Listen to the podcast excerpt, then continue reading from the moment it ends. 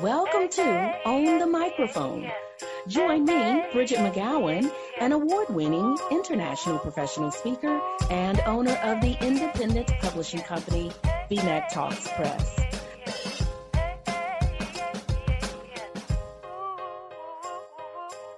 I am doing something a little different with the podcast.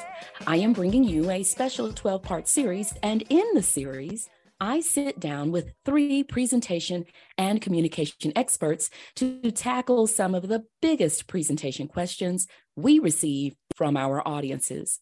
The experts are global communications expert Monique Russell, Robert Honorato, who's a director of education and a professional speaker, and then there's Diana Howells, an award winning speaker, best selling author, and global virtual trainer. You can check out their bios at the end of each show, but for now, tune in and take notes. This is going to be a good one. Hello, everybody. Welcome to today's episode of Own the Microphone. Bridgett McGowen here, and I have with me again my guest co host, Monique Russell. Monique, welcome to the show. Thank you, Bridgett. I'm so happy to be back. I'm happy because we have an outstanding question today for our center piece of our conversation. And it is how do you sound confident while still sounding like yourself?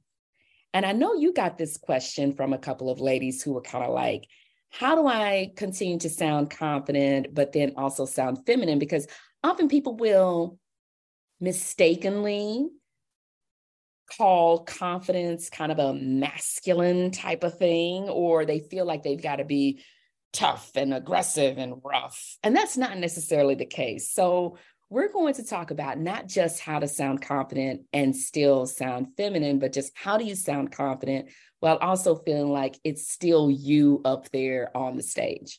Mm, I love this question so much. And I also like how you um, you know, put the pieces in terms of how people tend to think of confidence as being masculine or even, you know, being loud and, you know, taking up so much space that nobody has any space to shine. And that's really not it. Confidence comes from you having a very solid belief in yourself about what you know and what you can deliver and it's also a feeling so there's two parts you tend to have that confidence in your competence which is different because you know what you do you've done the preparation um, but then the feeling and i think we talked about this in a previous episode in terms of nervous energy or how to sound like yourself first of all i always tell people have an opinion like take a stand for something what do you believe in? What do you agree with? What do you not agree with? What are you curious about? What are you considering? What did you notice or observe? Uh, because too many times you will come across as not knowing your stuff if all you're doing is quoting every other person out there in the world. Yes, we can use those quotes to inspire us, but we don't have to let them acquire us and we try to adopt someone else's personality or someone else's style because that's when it feels very fraudulent and robotic and people can kind of tell they're like nah that's not you you're using someone else's story use your own story people want to hear your own story and if you feel like oh i don't have anything to say you know people have already heard it just think about chocolate. chocolate, there are so many different pieces of chocolate. I love Snickers, for example. But just imagine if there was only one type of chocolate, how boring that would be. But everyone gravitates to their own piece of chocolate. And that's the same way it is for you when you're telling your story and you want to seem or feel confident and still be yourself. What do you think? Well, I agree, but oftentimes people have a hard time with telling their story because they feel like there's a couple of things going on. So, one, they feel like if they share too much about themselves, their personal lives, or anything like that, that they're kind of giving away some of their power. Or they feel a level of discomfort where I, you, you don't need to know all that about me, right? so there's a couple of things going on there and then there will be there will be some people who feel like they don't have a story that's interesting enough to tell or why would anyone want to hear me?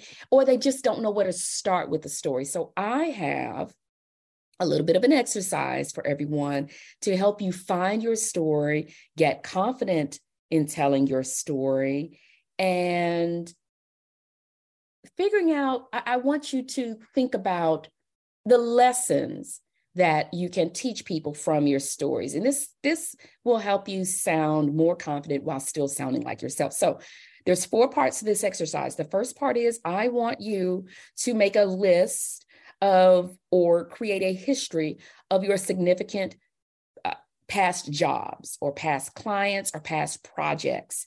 And this can include game changing projects or jobs that pushed you to a whole other level in your business or on a totally different career path. And write down what you learned from that history of past jobs, clients, projects that you use today. That's one. The second one is I want you to write down experiences you've had that shaped who you are and what you do today. Now, these experiences don't necessarily have to be all positive. I mean, you know, we love the the blood and gore and and downtrodden because we feel like we're not alone. But at the same time, this is so powerful because you can focus on a seemingly negative experience and show how it ultimately contained a really amazing gift. And then it shifts your audience to think about, wow, I've had some kind of messed up experiences too. Let me try to dig and find the great gift or the great gem in it. Number three, think about people you've you've crossed paths with and they influenced who you've become. It might be mentors, teachers, families, members.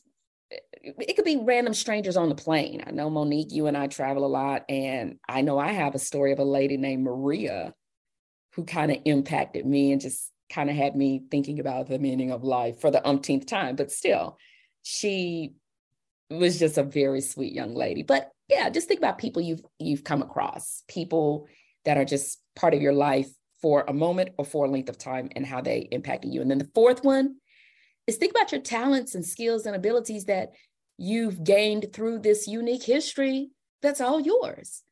The jobs, the clients, the experiences, people that you and only you have met and interacted with them in the way that you've interacted with them. And these are those skills, those talents, those abilities, these are byproducts of the life or the career that you've lived thus far. So when you can nail down and just have a clear vision of all of what makes up you and you're able to craft stories because you know just like i remembered maria i hadn't, hadn't thought about her in a while but she had just finished a mission in tempe arizona and she had been here for like two years and she shared pamphlets with me and she was just so sweet. But you'll think of stories too and that can build your confidence in your speaking while not losing yourself. Mm-hmm. yep. Totally agree. I love that framework taking that inventory um, and then getting comfortable picking out which one to use. And as you get comfortable with each of those stories you will be guided on what part to use um, for which audience. I think just to your point, like sometimes people will feel like, oh, I don't know where to start with this story, or do I tell the whole story, or how much deep in the story do I go? Uh, but definitely, once you start to take that inventory and then you get to practice and really sit in those emotions, oh my God, the beautiful thing about the story is sitting in those emotions um, and then helping your audience to feel what you felt during that time. Yes, yes. And really thinking about what you learned from it or what your takeaway was or what you do differently or should do differently. You know, get away from just telling the story and then that's it but then think about how are you going to extend learning? How are you going to transform people? I think about a story that i share ever so often when i do a presentation skills workshop and i talk about how i started doing faculty development for an ed tech company back in 2009 and i was traveling the country visiting colleges and universities and I had colleagues who were positioned throughout the country doing the same thing in their own territories. I had a territory of 13 states out west, but sometimes my travels would take me to New York, which we all know is nowhere in the west, right? Yeah. So we would travel the country and we would do workshops and conferences and webinars and such.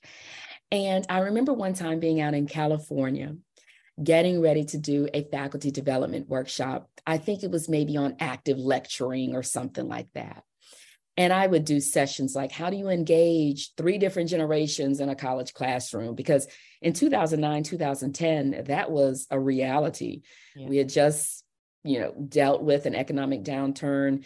People who had been in their industries for however long eh, were now having to regroup and reassess. And so they were going back to college because they had lost their jobs. So they're reinventing themselves.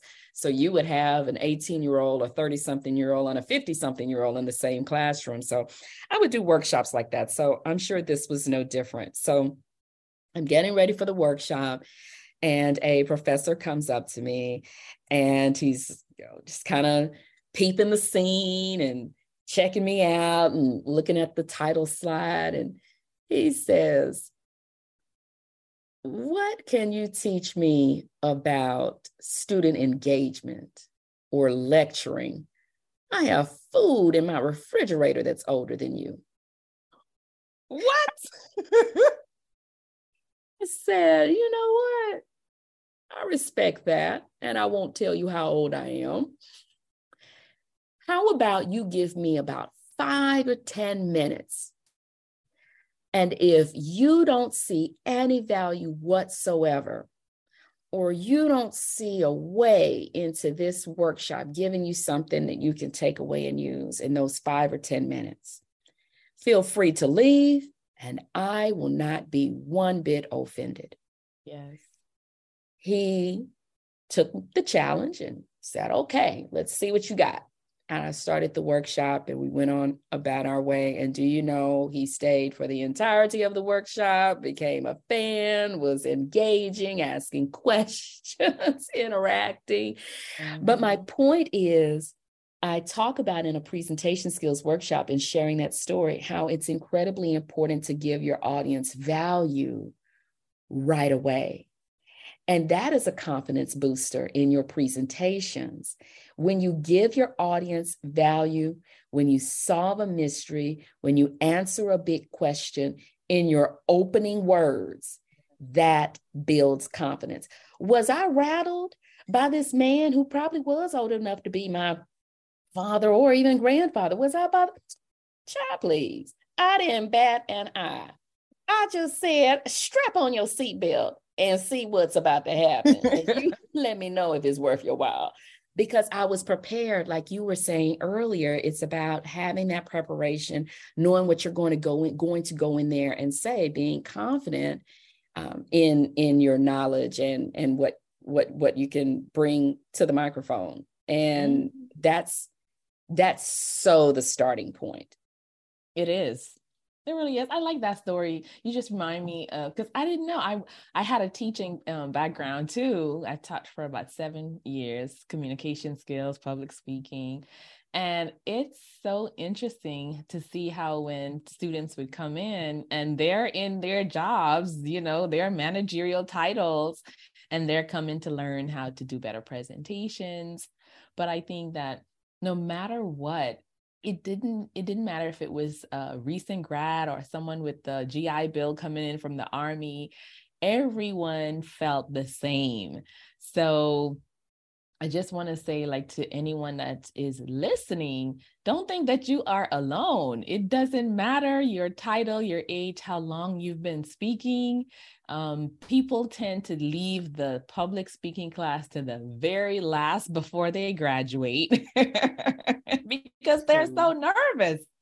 um, about it, but you're hearing the tips, you're hearing things on strategies and practices to integrate so that you can be uh, feeling confident, delivering confidently, and your audience will also um, they will pick up on your on your feeling. You know, when you were talking about how we'll leave that public speaking class to the very end of our college journey, and, and that's when we'll finally take it because we're pushed to the edge. I don't believe I have ever shared this on the show. So, everyone, this is going to be your ultimate confidence booster. I didn't wait to take my public speaking course, as you can imagine. I was ready. Where do I sign up for it?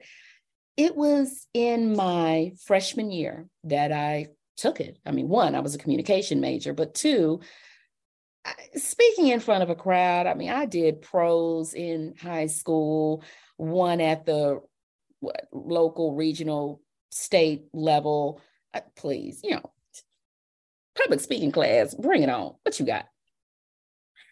I took it as a freshman, and I distinctly remember who taught the course. I see her face now. And you'll hear students say, Oh, I, I didn't do well because the teacher didn't like me or the professor didn't like me. This professor, hands down, Monique, did not like me. She would nitpick every little thing. It was absolutely ridiculous. And it was clear to me that she was doing this so that she could have justification for whatever grade she gave me. Here's your confidence booster. Everybody, I've been a professional speaker since 2001. The one C that I have on my transcript, be it law school, be it undergrad, be it my master's, was in public speaking. No, no way. No way. No what? Lie. No lie. I, I'm telling you, I can't remember any uh, exactly the nitpick, but I just, you know, you'll remember, you'll forget exactly what was said, but you know the emotion that it conjured up in you. I could not do anything right in that person's eyes, in that teacher's eyes. Absolutely nothing. Wow. I, I, mean, the the the size of my index cards that I showed up with. Yeah, I'm telling my too age, big. Right? right? The color ink that I used on the index cards was wrong. I stood, you know, two inches to the left of the center of the room and I should have moved. I mean, I, you know, I kind of sound like I'm being dramatic or facetious right now, but it was that kind of nitpicking that I remember. Uh, you know, I was in Army ROTC. We wore our battle dress uniforms, our BDUs on Tuesdays and Thursdays. And coincidentally, those were the same days that I took public speaking. And I'm fairly positive that she took issue with me not, quote unquote, dressing up for speech and wearing my BDUs that day. Wow. Okay, so so what is the lesson from that? The lesson is I'm glad that I did not let that one experience deter me. Yes. You know, you you know, you know you got it going on. You know, you know your industry left, right, inside out.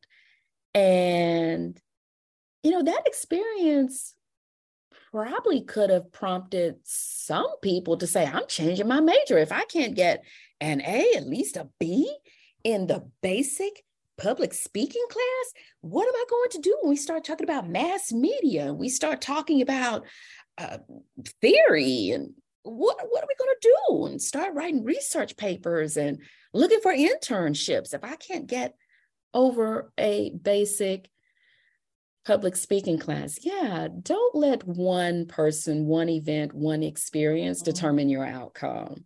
That's but yes, so good. I don't know that I've ever shared that. Monique. And I thought about going and retaking the class.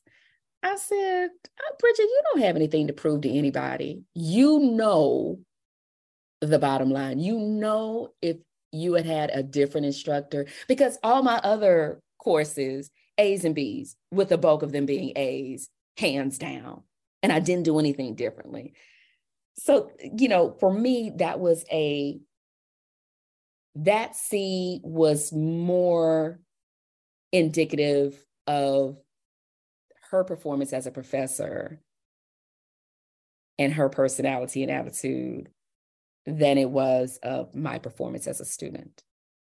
Especially given it's the only one I only see I have on my transcripts that, anywhere. That, that that's a story.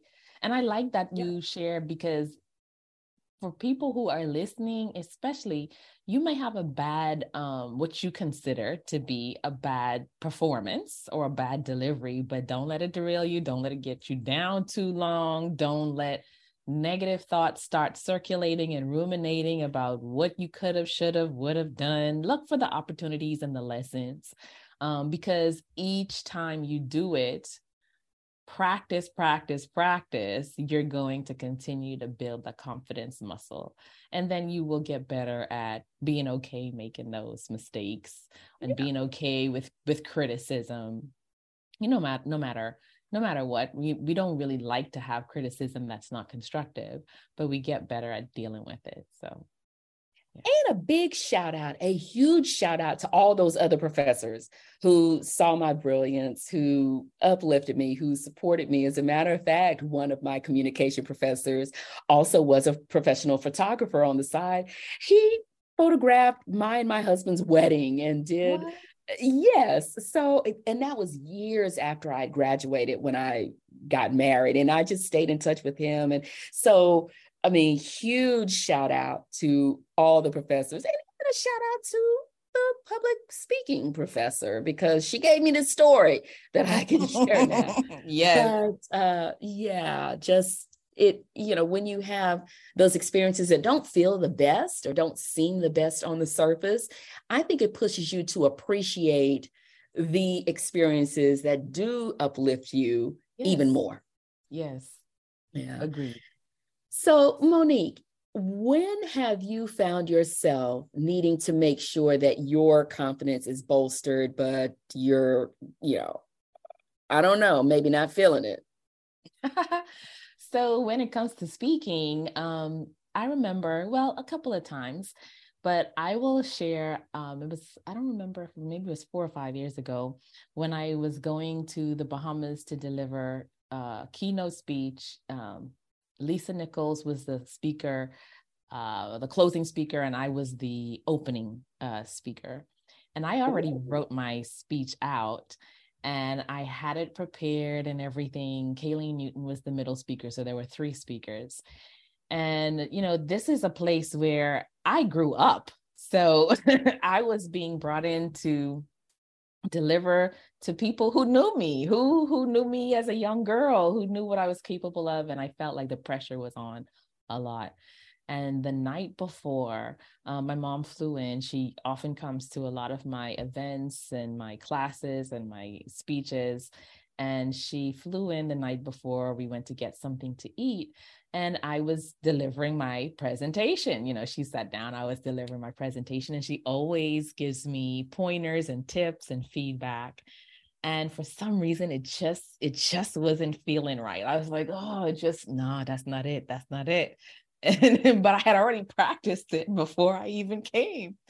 Um, but what happened was the evening before there was a reception before the big event. So going to that reception before the big event helped me to feel the audience a little bit different. And then I realized that what I had prepared wasn't going to be the exact message that I needed to deliver, especially given what external environmental conditions were happening in the community at that time. So I went back home that night and you know we were sitting there and we were just talking it through working it through and i literally rewrote almost 80% of the entire presentation so can you imagine from having that level of comfort to being able to rattle it off in my head on the plane coming to the night before doing such a major chop chop chop I drove there the next morning. I was just like, oof, I got to play my affirmation CD over and over and over and over because I started to feel the flutters, you know, what if this, what if that? And my mom was like, you know, you you have the CD. You tell people to listen to the CD before they do the speech. listen to your own CD. okay, follow your own advice. so I did. And I went on stage because I was sharing vulnerable information. When I could share vulnerable information to audiences that don't know me from a can of paint, it's so much easier than when you're sharing with someone who knows you or who has history about you, who may not have been exposed to those parts of you. And I did, I shared it, I let it all out. And I shared it with confidence. And uh, when I tell you the impact, the tears, the transformation that happened in the room to date, this is what uh, December, like to date, that is one of my most memorable, transformative moments as a speaker, uh, just personally and audience wise. And I mean, even up to two years after, I was still receiving messages about the presentation. So wow. that is one that goes down in my history books. You know, I think all speakers yeah. have, you know, certain key speeches that leave an indelible mark on them. Either something happened, but that one for me is one in my history book for sure. Uh, because I had all the little flutteries and all the little butterflies, and I took a big major action that could have could have not been the right one, uh, yeah. but it was. So wow, yeah, wow, wow, wow, wow, wow. That is amazing. That that's an amazing story. Okay, I want listeners, and seldom do I plug my book, but I think it is relevant in this moment. So, listeners, grab yourself a copy of Real Talk What Other Experts Won't Tell You About How to Make Presentations That Sizzle, second edition. And Monique writes a wonderful review. Thank you so much. I love but what I book. want you, thank you. Thank you. What I want you to do is read chapter two from start to finish. It's not incredibly long, it's about 30 some odd pages long, but it's on how to establish your credibility. Credibility is very closely connected to confidence. And in chapter two, I, I cover the way you've been introducing yourself to the audience is all wrong. When you get that right, it's a confidence booster. I also cover the body language that's required to own the room. When you get your body language talking the way you need it to talk, it's a confidence booster and you're still being yourself. I also cover how well do you really know your audience? Like Monique just shared in her example, she got to know her audience during the course of this event. And that piece of knowledge and when you use it right to shape a message that you believe is going to better resonate with your listeners, it's a confidence booster. I talk about what if you don't have an impressive bio or an impressive background, because that's a confidence deflator for some people. They think, well, who am I? And then they get the imposter syndrome. How can I show up and talk about X?